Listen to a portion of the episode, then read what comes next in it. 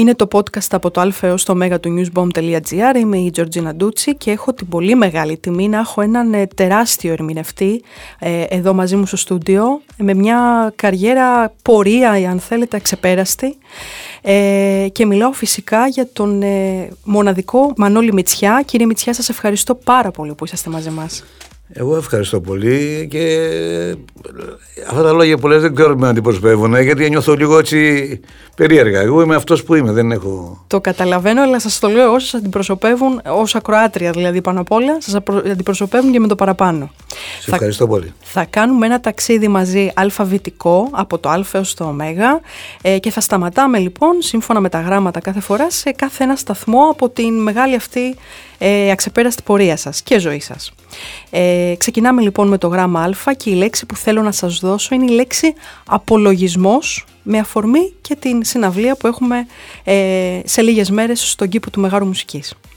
Ναι, θα είναι μια βραδιά, όπως σωστά είπατε, ένας απολογισμός, όσο μπορώ περισσότερο, γιατί δεν μπορώ να περιλάβω όλα τα τραγούδια μέσα.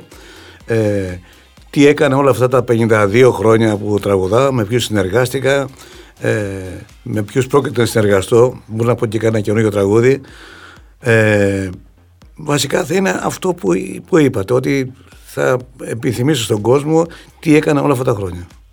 Και εδώ θα πιαστώ εγώ μια παρένθεση να κάνω. Ε, μου είπατε θα πω και κάποιο καινούριο τραγούδι. Οπότε έχουμε και νέο υλικό, έτσι, που ετοιμάζουμε. Έχουμε, έχουμε. Ωραία. Και το περιμένουμε. Στο Β συνεχίζοντας, ε, θα σας δώσω ένα όνομα. Και είναι το όνομα του Βασίλη Τσιτσάνη. Γιατί διαβάζοντας, για να είμαστε εδώ μαζί να μιλήσουμε, ε, τον έχετε αποκαλέσει μέντορα. Το Τσιτσάνη. Ναι. Μα δεν είναι μόνο δικός μου μέντορα, είναι όλο των Ελλήνων ο Τσιτσάνη. Ε, θυμάμαι ότι ήταν η αιτία, δηλαδή ο χώρος που τραγουδούσε, πήγα να τον ακούσω ένα βράδυ ε, όταν ήμουν νέος στην πλάκα. Ε, πήγα να δω και τη φίλη μου την Ελένη τη Ροδά που τραγουδούσε μαζί του και εκεί μπροστά έδειξε μια σπροξιά η Ελένη και είπα ένα τραγούδι του Τσιτσάνη. Δεν θυμάμαι ποιο από το τρακ, τι είπα, ήταν μονάγνωστο και έτρεμα.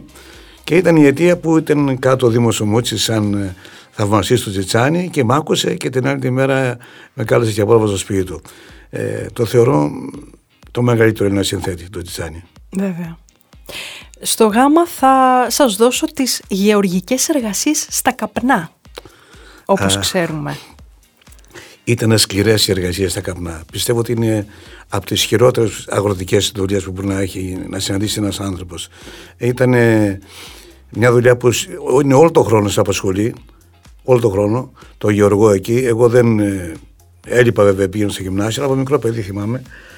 Το καλοκαίρι όμως σαν νέος που περίμενα και εγώ να παίξω με τα άλλα τα παιδιά όσο μπορούσαμε και στο χωριό μου, δυστυχώς δεν παίζαμε, σηκώνομασταν νύχτα, πήγαιναμε στο χωράφι, τρεις τα μεσάνυχτα να μαζέψουμε τα φύλλα του καπνού γιατί όταν βγει ο ήλιος μαραίνεται.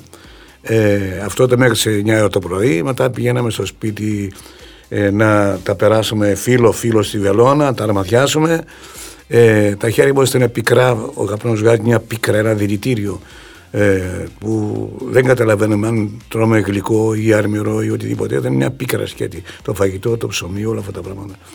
Ε, δεν είχαμε χρόνο για παίξιμο, για παιχνίδι ε, και περνούσε όλη η μέρα με το τραγούδι.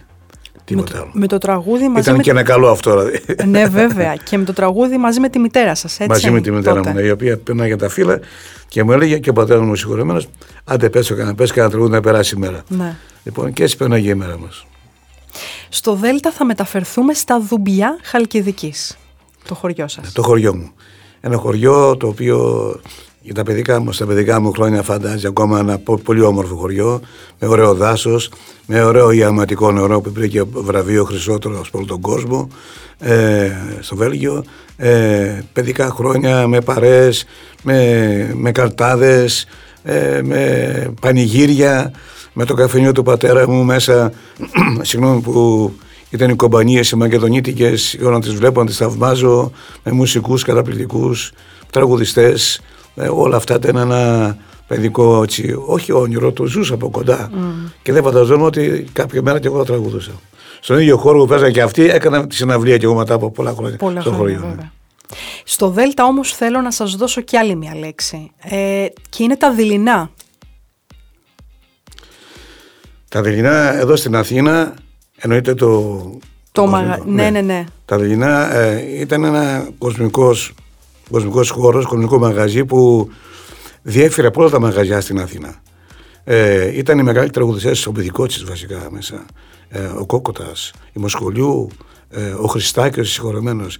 Λοιπόν, όλοι αυτοί οι μεγάλοι τραγουδιστές, εγώ πήγαινα όταν ήμουν στην πλάκα και τους άκουγα τα βράδια κρυφά. Λοιπόν, ε, και ήταν ένας χώρος που κάποια στιγμή και εγώ ευδοκίμησα να μπω και να τραγουδήσω και μάλιστα πήγα ε, σε μια χρονιά που κάναμε, φέραμε στην Αθήνα την Επανάσταση στη διασκέδαση μαζί με τον Χάρη Κλίν, τον Δημήτρη Μητροπάνου, την Τάνια Τσεναγκλίου, την Άννα Βύση, την Ελπίδα. Ε, ήταν ένα πρόγραμμα καταπληκτικό που αλλάξαμε όλη τη διασκέδαση γιατί βάζαμε φτηνές τιμές και αρχίζαμε, λέγαμε ανθρώπινες ώρες, ανθρώπινες τιμές, 10 και μισή αρχίζει το πρόγραμμα. Και όποιος δεν ερχόταν 10 και μισή έκλεινε οι πόρτες.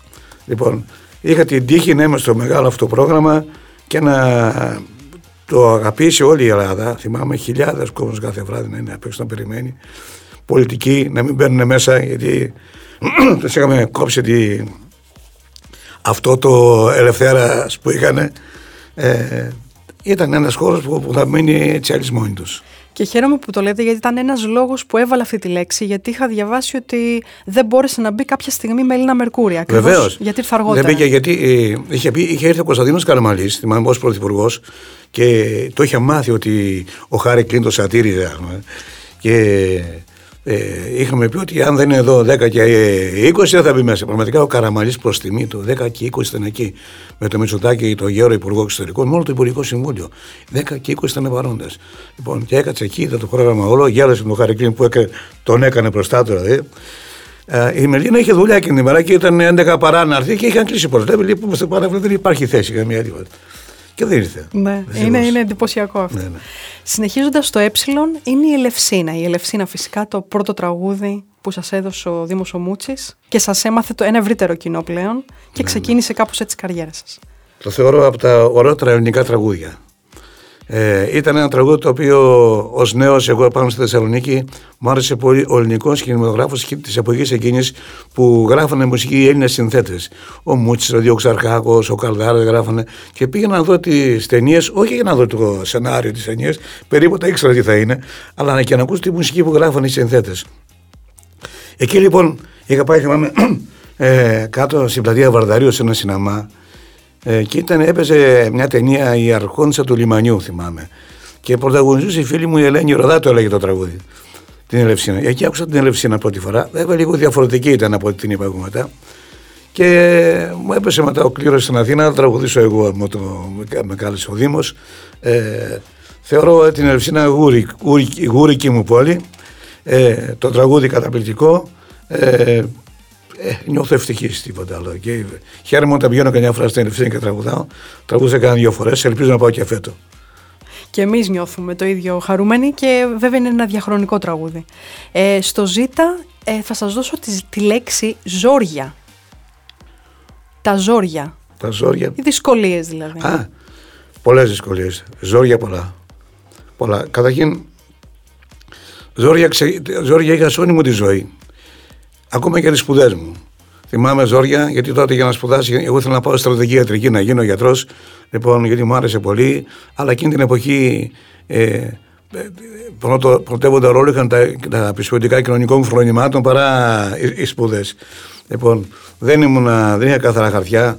Θυμάμαι την πρώτη φορά είδα στην Αθήνα, δεν, είχαν τότε, δεν υπήρχαν υπολογιστές και τα χαρτιά αργήσαν λίγο να έρθουν. Οπότε πέρασα την πρώτη χρονιά τα, τα τεστ αυτά.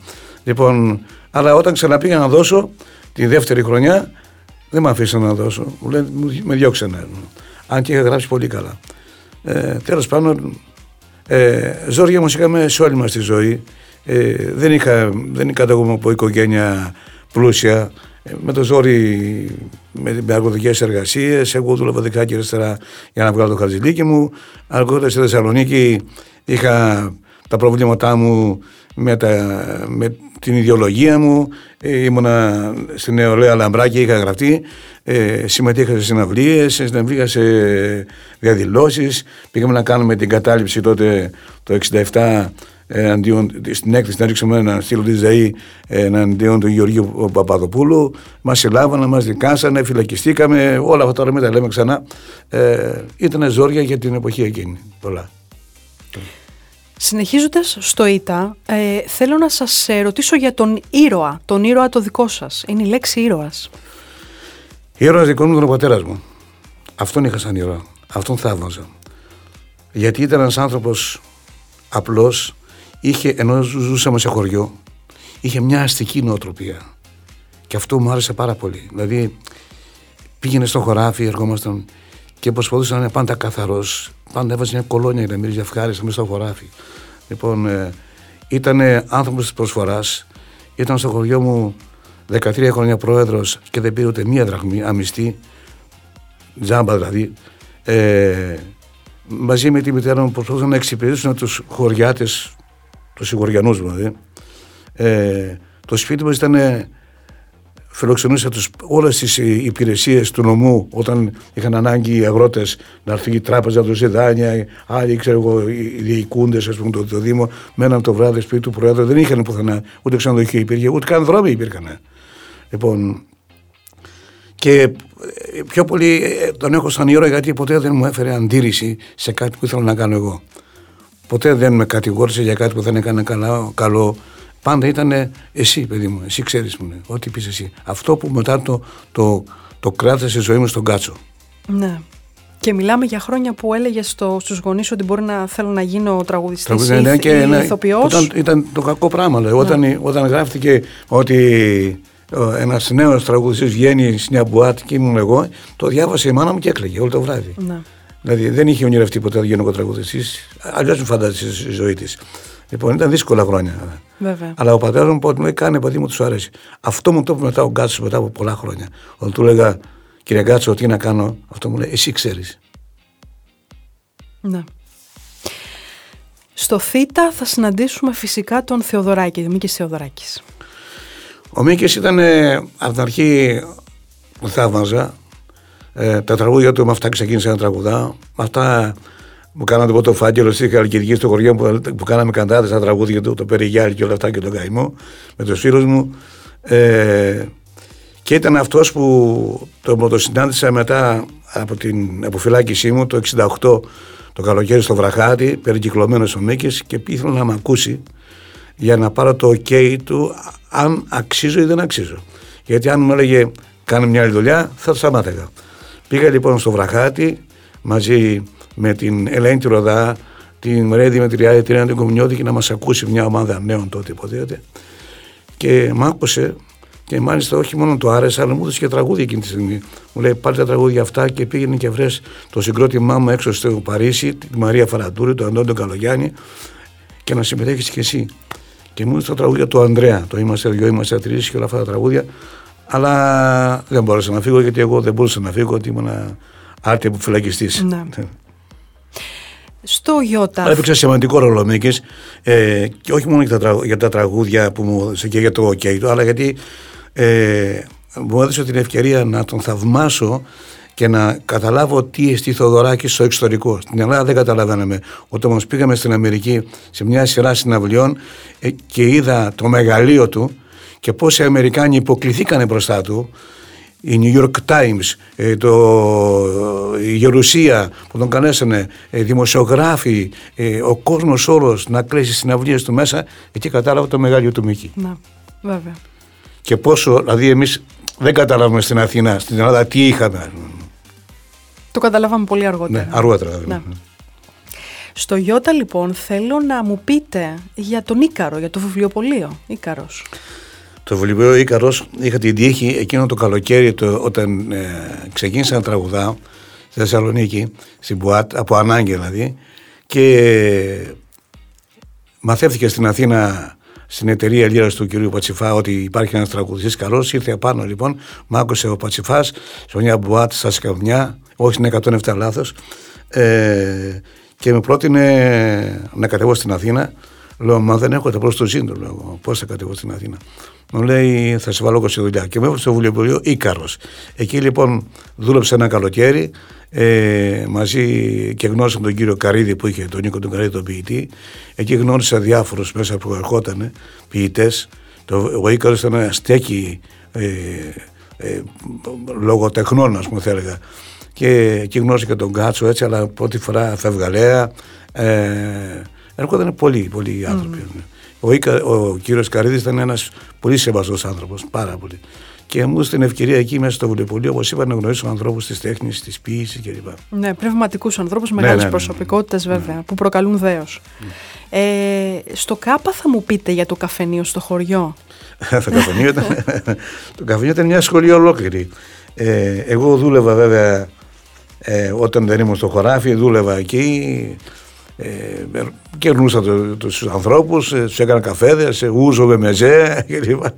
Και μια φορά θυμάμαι, βέβαια το ράδι ήταν αργά μέχρι αργά, παίζανε και γαρτιά, άκουγα τις κουβέντες, όλα αυτά, τα πανηγύρια όπως είπα, αλλά μια φορά θυμάμαι το 65 νομίζω, ναι, ε, ήταν ένα μεσημέρι, είχαν έρθει κάποιοι βουλευτές της ΕΔΑ, τότε υποψήφοι, υποψήφοι βουλευτές για να βγάζουν προεκλογική εκστρατεία. Κάνανε. Λοιπόν, και δεν τους δέχτηκε κανείς να βγάλει λόγο.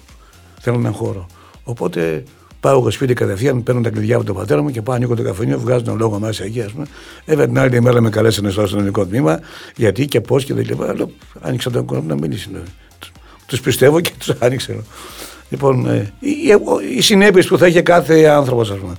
Το καφενείο ήταν μια πώς πω, ένα σχολείο ολόκληρο. Άκουγες στον κόσμο τα προβλήματά τους, ε, τους χαρακτήρες τους. Ε, ε, είναι αυτό που είπε και ο Μάνος Χατζηδάκης κάποια στιγμή, ότι το καφενείο από την αρχαιότητα ήταν το πιο ιερό μέρος. Όλοι μπαίνανε μέσα συμφωνημένοι και φεύγαν όλοι διαφωνούμενοι. Ναι. διαφωνημένοι, κανένας συμφωνούσε. λοιπόν, ε, ε, αυτό ήταν το καφενείο. Και μέχρι σήμερα συμβαίνει αυτό βέβαια ναι, που είπε ο, ναι, ναι. ο Μάνος Χατζηδάκης βέβαια.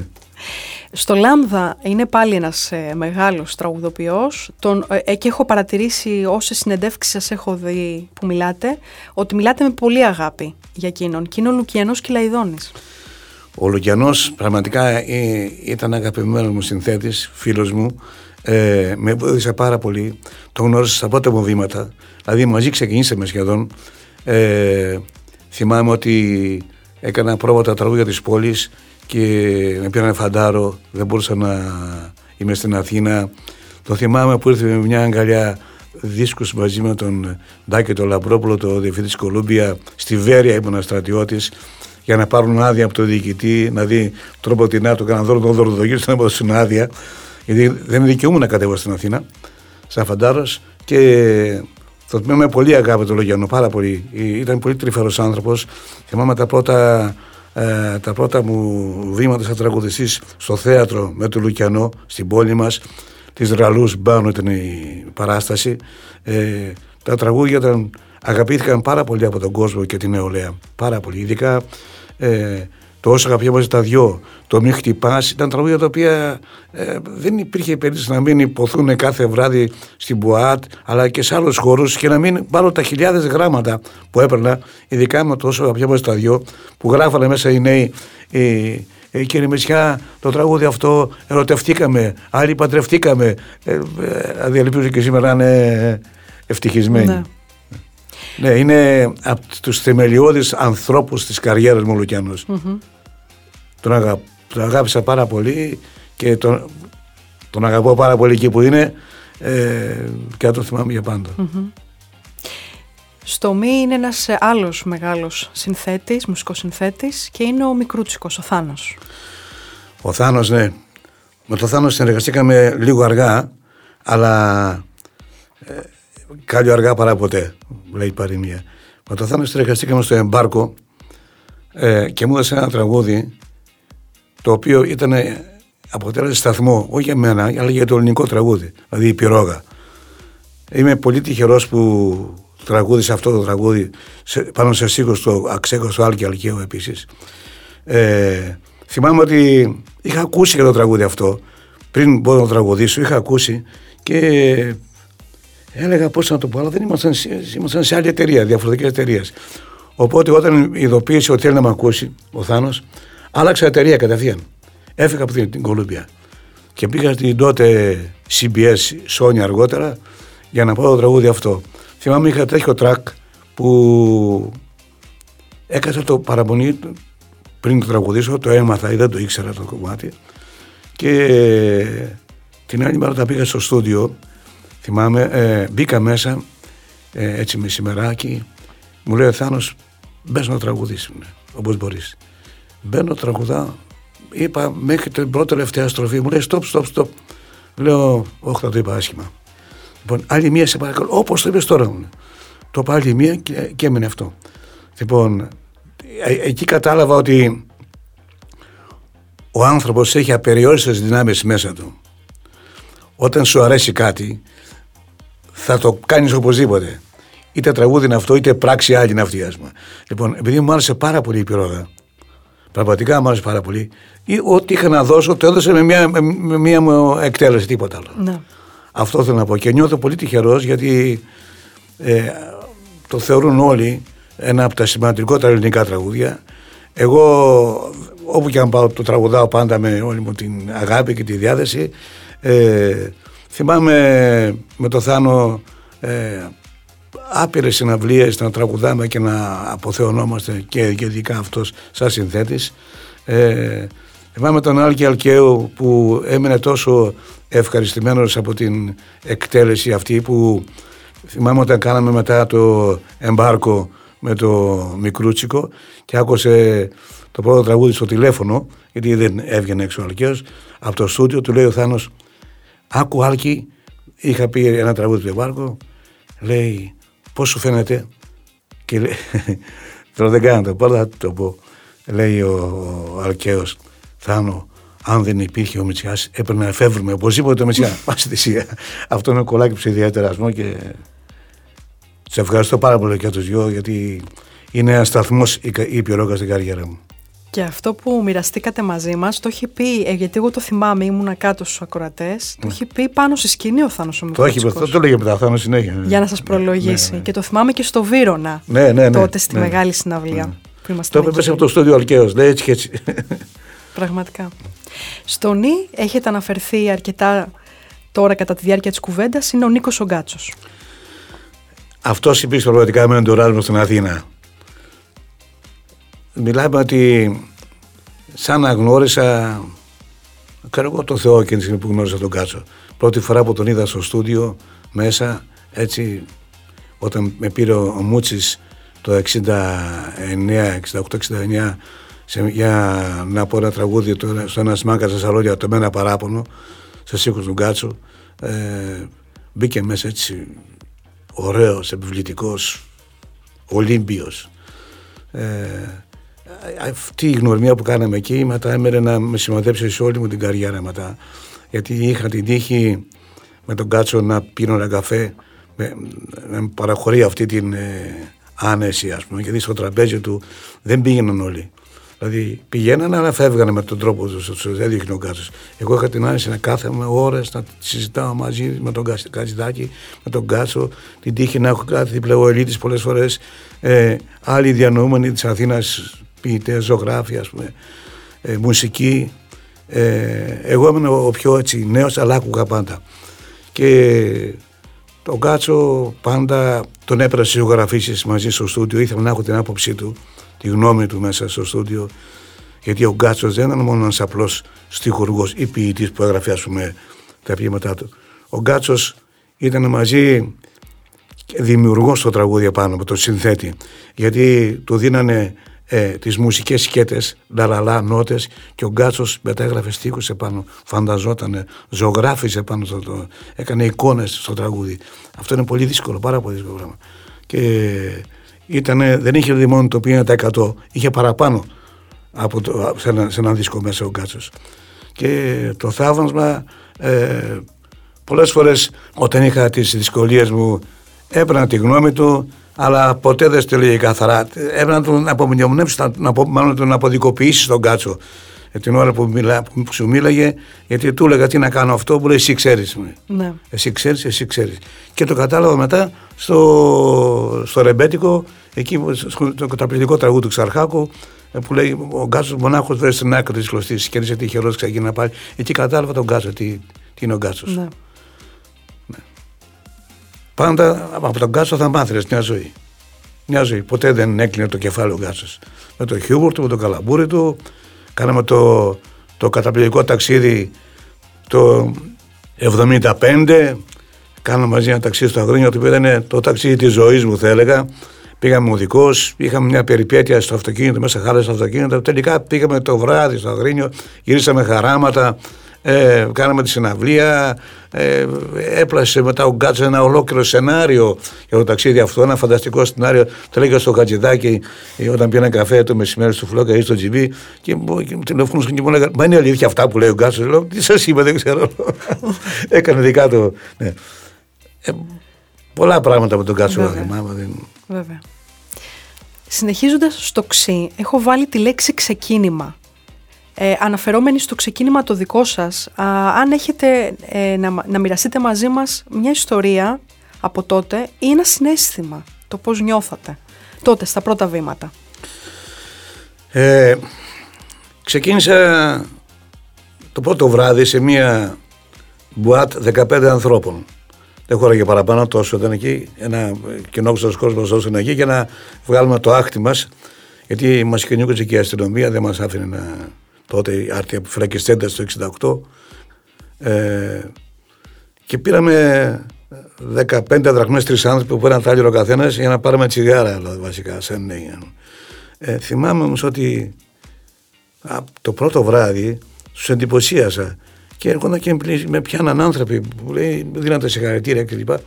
Και αυτό που θυμάμαι πιο πολύ από όλα ότι όταν έφυγα από εκεί και πήγα στην Μπουάτη 107, μια Μπουάτη των, των ε, αρχιτεκτών της Θεσσαλονίκης που την κάνουν φοιτητές, μεταξύ αυτών και ο Λουκιανός νομίζω, τότε που ήταν σαν φοιτητής. Ε, θυμάμαι ότι ήρθε εκεί ο Πασιφάς από Αθήνα, σταλμένος που μου έκανε την πρόταση μετά για να πάω στον Ίκαρο.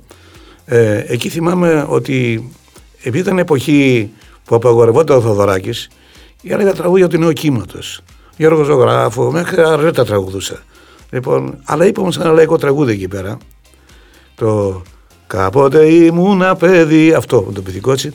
Και σηκώθηκε ο Πατσιφάς από το σκαμνάκι που καθόταν κάτω, όρθιος. Και λέει μέσα στον κόσμο, ήταν γεμάτη η μπουάτ.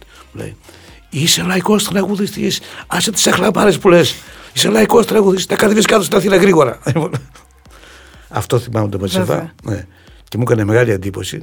Και πραγματικά είχε δίκιο. Εγώ είμαι λαϊκός τραγουδιστής. Δεν... Ναι. Αλλά οι ανάγκες τότε ε, ε, μου έκανα τραγουδά τραγούδια άλλα πιο νεοκαιματικά. Αλλά ε, μου έκανε εντύπωση αυτή η, η, στάση του Πατσιφά mm. μέσα στον κόσμο. Ναι. Αν σε χλαμάνε, σε περίγαγε ο Πατσιφά, σαν νεοκύμα. Ακριβώς, ναι, ναι, ναι, καταλαβαίνω. Στο όμικρον είναι η λέξη οικογένεια. Ναι. Ε, είμαι τυχερός που έκανα μια οικογένεια ε, πολύ καλή, σταθερή. Η γυναίκα μου με στήριξε πάρα πολύ όλα αυτά τα χρόνια. Ε, από κοντά ποτέ δεν με πούλησε για το εύκολο χρήμα. Ποτέ δεν δελεάστηκε παρά τις προσφορές που είχε πλάι για να πονέσει κάποιες προτάσεις. Ε, ποτέ, ποτέ Μάλιστα μπορώ να πω ότι και πολύ ευθύ και στο ρεπερτόριο. Όταν λέει και κάνει ένα εμπορικό τραγούδι, δεν της άρεσε πολύ αυτό. Ε, ο γιος μου επίσης ε, δεν παρασύρθηκε σε πράγματα, σε ακρότητε. Ε, έχει σπουδάσει στην Αμερική οδοντίατρο, ε, αισθητική, ε, δεν παρασύρθηκε να γίνει και αυτός τραγουδιστής.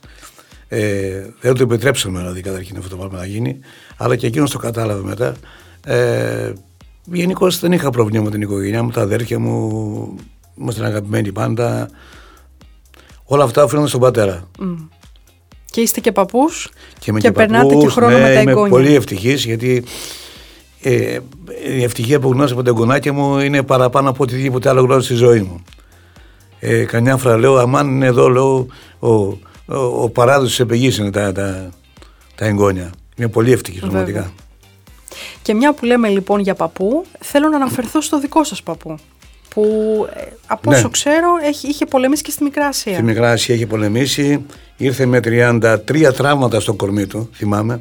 Ήταν ανάπηρος ε, ε, μετά, το, μετά τη Μικρά Ασία, ε, τιμήθηκε με πολλά αξιώματα στη ζωή του, ε, αλλά δυστυχώς το ελληνικό κράτος όταν πήγε στη Μικρά Ασία ήταν βενιζελικός, ε, αλλά όταν γύρισε μετά ως βενιζελικός, ενώ είχε τραυματιστεί, θυμάμαι ότι ερχόταν η ΕΣΑ, θυμάμαι μικρό παιδί στο χωριό μου, ερχόταν από τη Θεσσαλονίκη η ΕΣΑ μια φορά το μήνα για να τον ανακρίνει.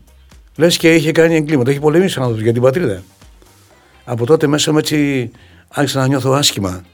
Άσχημα για την εξουσία, για την κάθε είδους εξουσία.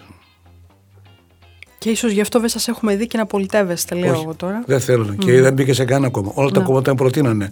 Μεταξύ μου να, να τους ακολουθήσω, να πάω. Δεν πήγα που θα σε κάνω κόμμα. Και δεν πήρα και από κανένα κόμμα ε, πρημοδότηση. Ούτε συναυλίες, ούτε, ούτε τίποτε. Ναι. Ποτέ. Ούτε από κυβέρνηση ποτέ. Δεν θέλω. Συνεχίζοντας στο ρο, θέλω να σας δώσω τη λέξη ρεπερτόριο, γιατί μιλάμε για ένα ρεπερτόριο πρίκα και κληρονομιά σε όλους εμάς, στο ελληνικό κοινό, σε όλους. Το ρεπερτόριο από την αρχή, όπως είπα, που γνώριζα τον Κάτσο, βέβαια και πριν τον Κάτσο, είχα χαράξει μέσα μου τι θα πω. Όταν είχα σαν σκοπό τον Θοδωράκη να με εγκρίνει, καταλαβαίνεις ότι μέσα μου υπήρχε ένα συγκεκριμένο ρεπερτόριο. Και οι καταβολές μετά από το δημοτικό τραγούδι και τη βυζαντινή μουσική στο χωριό, ε, μέσα στο καφενείο άκουγα τραγούδια λαϊκά ωραία. Δηλαδή είχαμε το pick-up των 45 στροφών και ακούγαμε Καζατζίδη, Γαβαλά, ε, τους λαϊκούς του Πυθικότσι, λαϊκά τραγούδια εκείνης της εποχής. Ωραία λαϊκά τραγούδια. Λοιπόν, διαμόρφωσα ένα χαρακτήρα μέσα μου και όπως είπα, με τα πανηγύρια και με αυτά και με τους ύμνους που δεν θα μπορούσα να πάω στους άλλους τραγουδιού. Ε, γι' αυτό έτσι είχα όνειρο να συνεργαστώ με το Θοδωράκι στην αρχή Στη χοροδία που ήμουν στη Θεσσαλονίκη, στη θέση Γερμανία και Τεχνών Βορείου Ελλάδος, την οποία την έκλεισε και αυτή η Γούντα μετά όταν ήρθε, ήταν μέσα όλοι οι διανοούμενοι στην, στη, στη λέσχη αυτή των γραμμάτων. Ήταν ποιητές, ήταν ηθοποιοί, σκηνοθέτες. Είχαμε τον Κουκουμπιό του Σταύρο αρχικά σαν μαέστρο. Έφυγε ο Σταύρος, τον πρόλαβα ένα μήνα μετά και ήρθε ο Ανδρέας Σοπρέζα, ο οποίος με αξιοποίησε μετά σαν σολίστα. Ε, θέλω λοιπόν να πω ότι δεν, δεν, δεν ήμουν σε άλλους τραγούδια. Ήμουν στη μεριά αυτή πάντα. Ε, οπότε στην Αθήνα όταν ήρθα θυμάμαι και πήγα στον Πατσιφά στη Λύρα εκεί δεν του φέρθηκα καλά το λέω δημόσια mm-hmm. γιατί ενώ με πίστεψε και με ήθελε στην εταιρεία τη Λύρα εγώ βέβαια το μυαλό μου ήταν αλλού ήταν να πάω στην Κολούμπια που ήταν ο Χατζηδάκης, που ήταν ο Θοδωράκης, που ήταν ο Ξαρχάκος. Εκεί ήθελα να πάω. Στο Μούτσι, σε αυτούς ο Νιέρβομπαν. Ενώ μου πρότεινε δίσκο τότε. Ε, έκανα και δοκιμαστικό δίσκο. Στη δεν μου πίστεψα ποτέ. Ήθελα να πάω στη μεγάλη εταιρεία μέσα που είναι μεγάλοι τραγουδιστέ, ο Παιδικότσι, η Μοσχολίου ήταν τότε, ο Καζάτζη, όλοι. Εκεί ήθελα να πάω, στον ανταγωνισμό αυτών. Και ότι το ρεπερτόριο μου πήγε και στην εταιρεία όταν πήγα στην Κολομπία, θυμάμαι, ότι στην αρχή πήγανε λίγο να μου δώσουν κάτι έτσι τραγούδια διαφορετικά. Είπα, Όχι, εγώ είμαι εδώ, αν θέλετε. Διαφορετικά θα φύγω. Λοιπόν, οπότε το ρεπερτόριο το είχα χαράξει από νωρίς στο μυαλό μου και όταν ήρθε μετά ο Χατζηδάκης ένιωσα πανευτυχής γιατί μου τραγούδια ειδικά στην Αθανασία και στις γης στο Χρυσάβι. Και ο γης στο Χρυσάβι είναι εμπορικό το δίσκο, δηλαδή χάλασε κόσμο. Αλλά στην Αθανασία και στο χειμωνιάτικο ήλιο, ε, τραγούδια αντιεμπορικά τελείως, αλλά εγώ επέμενα εκεί. Αυτά είναι τα τραγούδια τα οποία πρέπει να πω. Ε, θυμάμαι ότι όταν έκαναν αυτού τους δίσκους, ε, στην Μπουάτ δεν πήγαινε πολύ καλά. Έρχονταν πολύ ο κόσμο. Δεν, δεν τα, τα, κατάλαβε ο κόσμος τα αρχαία τραγούδια αυτά. Ε, μετά στην πορεία τα τραγούδια αυτά ε, ανακαλυφθήκαν και αποκαλυφθήκαν. Αλλά ο Χατζάκης έλεγε πάντα το καλό τραγούδι δεν σερβιρεται, ανακαλύπτεται. Και η ανακάλυψη μπορεί να κάνει και χρόνο. Χρόνια να ανακαλυφθεί. Και ήμουν στι στη, στις λέξεις αυτές του Μάνου. Ναι. Και όπως έλεγε και ο Γκάτσος που μου αναφέρατε πιο πριν, το εσύ ξέρεις. Εσύ το ξέρατε, εσύ δηλαδή, για το ναι, ρεπερτόριο ναι, που ναι, κάνετε τις επιλογές. Ναι, Στο Σίγμα θέλω να μου πείτε για τη Σύρο, τους δεσμούς σας με τη Σύρο. Από τη Σύρο κατάγεται η γυναίκα μου. Ο πεθρό μου ήταν Συριανός και πήγα μία φορά το 1900 ε, όταν ήμουν φαντάρος. Ε, μετά, ε, δηλαδή μετά το 1971-72 πήγα πρώτη φορά και την ερωτεύτηκα τη Σύρο. Μου άρεσε πάρα πολύ. Η, όχι το νησί, η πόλη, ας πούμε. Η πόλη. Αυτή είναι η μαγεία. Η Σύρο είναι η πόλη μέσα, η Ερμούπολη. Ε, μου άρεσε πάρα πολύ και τότε Πηγαίνω να είναι σχεδόν μόνιμος κάτοικος και θα ήθελα να γίνω και μόνιμος κάτοικος το χειμώνα. Γιατί το χειμώνα είναι ωραία, είναι μαγική η Σύρο. Λοιπόν, καλοκαίρι θάλασσες παντού θα βρεις, ας πούμε. Δεν ναι. υπάρχει θέματα. Και η καλλιεργητική πατρίδα με καταπληκτικές θάλασσες. Αλλά αυτό, αυτό το, το, αυτή η μαγική ατμόσφαιρα που έχει η Σύρος, ε, αυτή η Ερμούπολη μέσα, με το θέατρο, με το κινηματογράφο, το, το εκπληκτικό κινηματογράφο καλοκαιρινό, το θέατρο καταπληκτικό, αυτή η μαγική πλατεία που, που έχει, που γίνονται παραστάσεις ε, καλοκαίρι κάθε μέρα και μια συναυλία. Έχω παίξει εγώ 10 φορές τουλάχιστον εκεί πέρα. Ε, είναι ένα πράγμα, είναι κοντά ένα στον άλλον, δεν είναι, δεν απομακρύνονται οι άνθρωποι. Μου αρέσει πάρα πολύ αυτό το, αυτή η ατμόσφαιρα.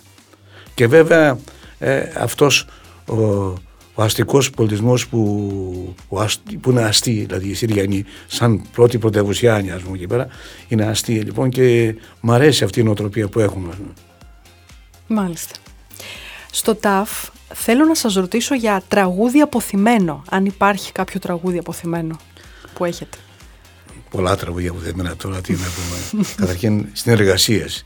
Ε, ο Μάνος Σολοΐζος ήταν ένας αγαπημένος μου συνθέτες, φίλος μου, σε διαφορετικές εταιρείες δεν μπορούσαμε να συνεργαστούμε και εξαιτίας του έφυγα από την ε, εταιρεία, άλλαξα και πήγα στη Μήνος για να, και υπέραψα συμβόλαιο και για τον Μάνο και μετά από λίγο πέθανα. Ο Μάνος ήταν άρρωστος.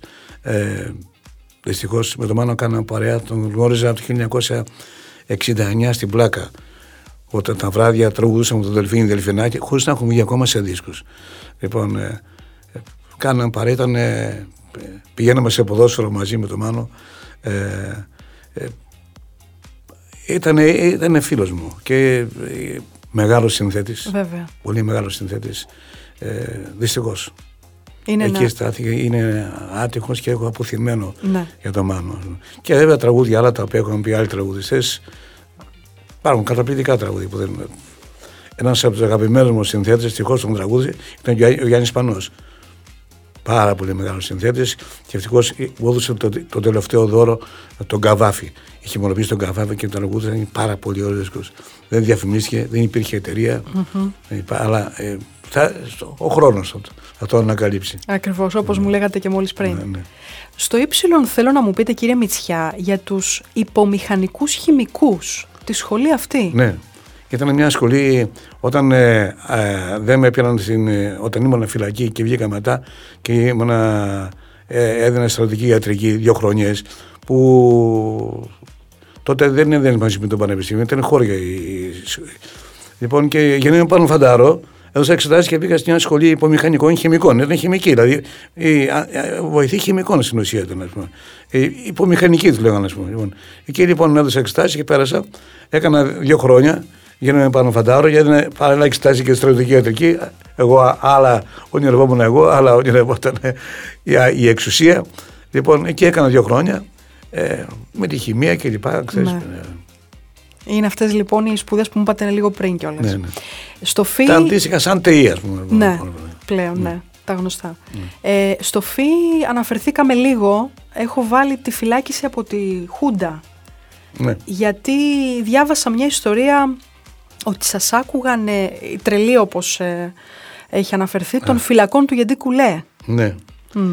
Όταν μας συλλάβανε α, όλους μαζί τους κατηγορούμενους στην υπόθεση Χαλκίδη, 41 κατηγορούμενοι ήμασταν, διασκορπισμένοι σε τμήματα ασφαλεία δεξιά και αριστερά. Εγώ ήμουν 41 μέρες στο αστυνομικό τμήμα Βαρδαρίου στη Θεσσαλονίκη, όπως λέμε ομονίας τώρα εδώ. Ναι. Εκεί μετά όταν μας πήγανε στο γιατί κουλέ, σε πύργια πάνω στη Θεσσαλονίκη. Ε, εκεί και οι 41 κατηγορούμενοι γνώρισαν ένας τον άλλον ποιοι ήμασταν. Εκεί υπήρχε και ο, δίπλα σε εμάς, στου 41 κατηγορούμενου, ήταν ένας άλλος θάλαμος που δεν υπήρχε τείχος στη μέση, υπήρχαν κάτι σίδερα ε, για να μας, τους ακούμε, ήταν η τρελή των φυλακών. Γιατί η τρελή των φυλακών του γιατί κολλέ ήταν φωκουλιάζαν συνέχεια, δεν μας αφήναν να, να κοιμηθούμε. Εκεί λοιπόν εγώ κοιμόμουν κάτω, δεν είχαν και 41 κρεβάτια μέσα, κάτω στο μπατσάδα. Μεταξύ των κατηγορουμένων ήταν και ο, ο, το λέγαμε, ο Βαρβαστέργιος ο Λεβέντης, ε, ένας πρώην βουλευτής της ΕΔΑ που είχε κάνει στη Μακρόνισο, ήταν τραυματίας στο χέρι, το είχαν σπάσει, το πόδι το κούτσενε, φόραγε παντόβλες ας πούμε. Λοιπόν, ε, είχε ένα γιο μετά ο Βαραστέργιος, ο οποίος έπαιζε στον Πάκο και στην Εθνική έπαιξε μετά ο Λεβέντης. Λοιπόν, ο Βαραστέργιος ο Λεβέντης λοιπόν ε, κάθε βράδυ τον καημό του με ξύπναγε ώρα, τρεις τα μεσάνυχτα. Εγώ σίγουρα τραγουδούσα κάπου μέρα εκεί και το άρεσε πολύ. Μου λέει, ε, έλα μου λέει ξύπνα. σκουντούσε το, το πόδι του, να ξυπνήσω να, και πες το μου, πες το μου, πες το μου σε παρακαλώ. Και ξύπναγα τρεις ώρα, καθόμουν εκεί έτσι.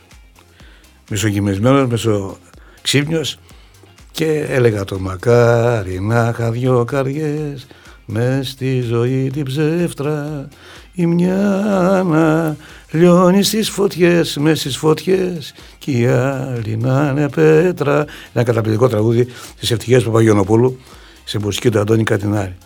Λοιπόν και το έλεγα αυτό, ηρεμούσε, αλλά ηρεμούσαν και οι τρελοί δίπλα που με ακούγανε.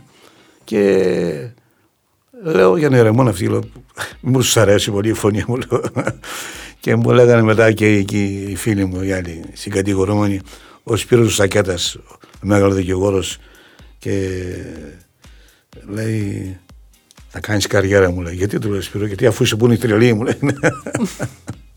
ε, αυτό έτσι θυμάμαι. Ναι. Τους τρελούς. Στο χ δεν μπορώ να μην ε, έχω βάλει φυσικά το Χατζηδάκι, Μάνος Χατζηδάκης. Είναι μαζί με τον Κάτσο ό,τι ωραιότερο γνώρισα. Και με τον Μίκη Τρίτον, αλλά ο Μάνος είχε μια γοητεία, είχε ένα... Ε, σου εξέπεμπε ε, μια αγάπη, ε, ένα θαυμασμό, ένα σεβασμό, ε, έναν άνθρωπο, ήταν ένας άνθρωπος που όπως είπε και ο Μίκης που δεν διάβαζα, ήταν δώρο Θεού για την Ελλάδα ο Χατζηδάκης.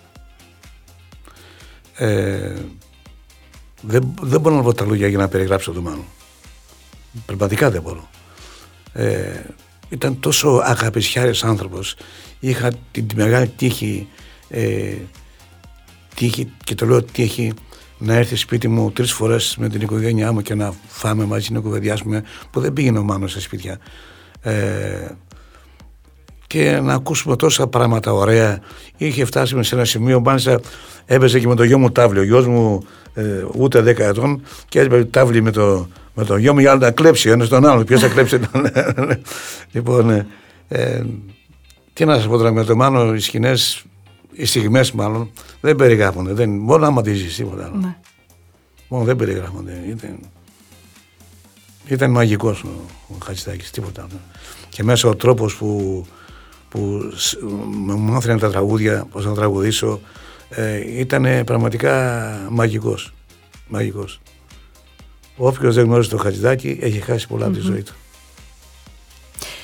Στο ψή είναι φυσικά η ψαλτική που επίσης σας χαρακτηρίζει. Η ψαλτική ήταν ε, και είμαι τυχερός πάλι γιατί πήρα τόσες βάσεις από την ψαλτική νέο παιδί από 7 χρόνων, έξω μέσα στην εκκλησία που έψανα μέχρι τα 20 μου χρόνια που έφυγα από το χωριό που έψανα.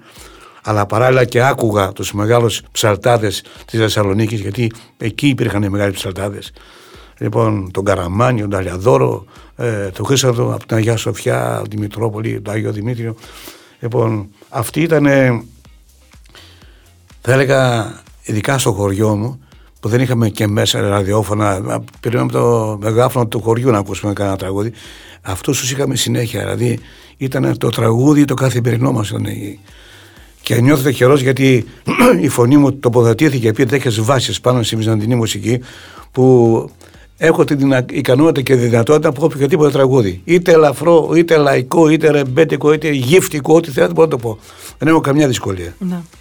Θεωρώ τον εαυτό μου πάρα πολύ τυχερό. Το καλύτερο οδείο που πέρασε ήταν αυτό.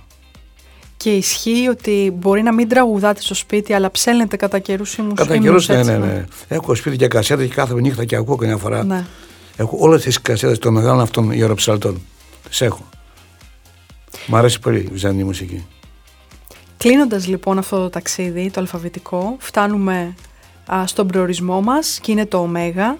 Και θα σας δώσω τη φράση ωραίο φινάλε ε, ε, έτσι όπως το σκέφτηκα εγώ, αν θέλετε να μοιραστείτε μαζί μας το πώς θα, θα θέλατε να κλείσει αυτή η μεγάλη καριέρα. Να κλείσει σύντομα, όχι νομίζω πολύ, δεν θα αργήσω πολύ, γιατί εντάξει, να κλείσει ωραία. Να μην κλείσει με ψιθύρους, α, δεν τραγουδάει ωραία, α, τώρα γέρασε, α, τώρα έκανε. Θέλω να φύγω αξιοπρεπής. Όσο αντέχει φωνή λοιπόν. Όσο αντέχει φωνή. Όχι πολύ, έκανα ένα χρόνο ακόμα το πολύ. Με αξιοπρέπεια θέλω να φύγω. Να με θυμούνται οι άνθρωποι, αυτοί που με αγάπησαν, με θυμούνται με, με ωραίες στιγμές. Ναι. Με αξιοπρέπεια, όπως είπα. Και σας Δεν θυμάμαι, θέλω να με σας θυμάμαι λυπούνται. αυτό που λέτε. Δεν θέλω να με λυπούνται. Ε, Βέβαια, αυτό λίγο μας ε, δυσαρεστεί εμάς, γιατί τώρα μου λέτε ένα χρόνο είναι πολύ Ε, σύντομο. καθόλου καλά. Τι, υπάρχουν τραγουδιστές καλοί, θα βγουν ουδής στη ζωή ανα- αναντικατάστατος. Μόνο ο Χατζηδάκης, ο Γκάτσος αυτή είναι αναντικατάστατη. Και ο Θοδωράκης. Κύριε Μητσιά, σας ευχαριστώ πάρα πολύ. Εγώ ευχαριστώ πολύ. Ήταν μεγάλη τιμή που Εγώ ευχαριστώ ανταποκριθήκατε πάρα στο πολύ κάλεσμα. που μου δόθηκε η ευκαιρία να κάνουμε ένα, μια, να αναπολύσω λίγο τη, τη ζωή μου. Να είστε καλά. Ευχαριστώ.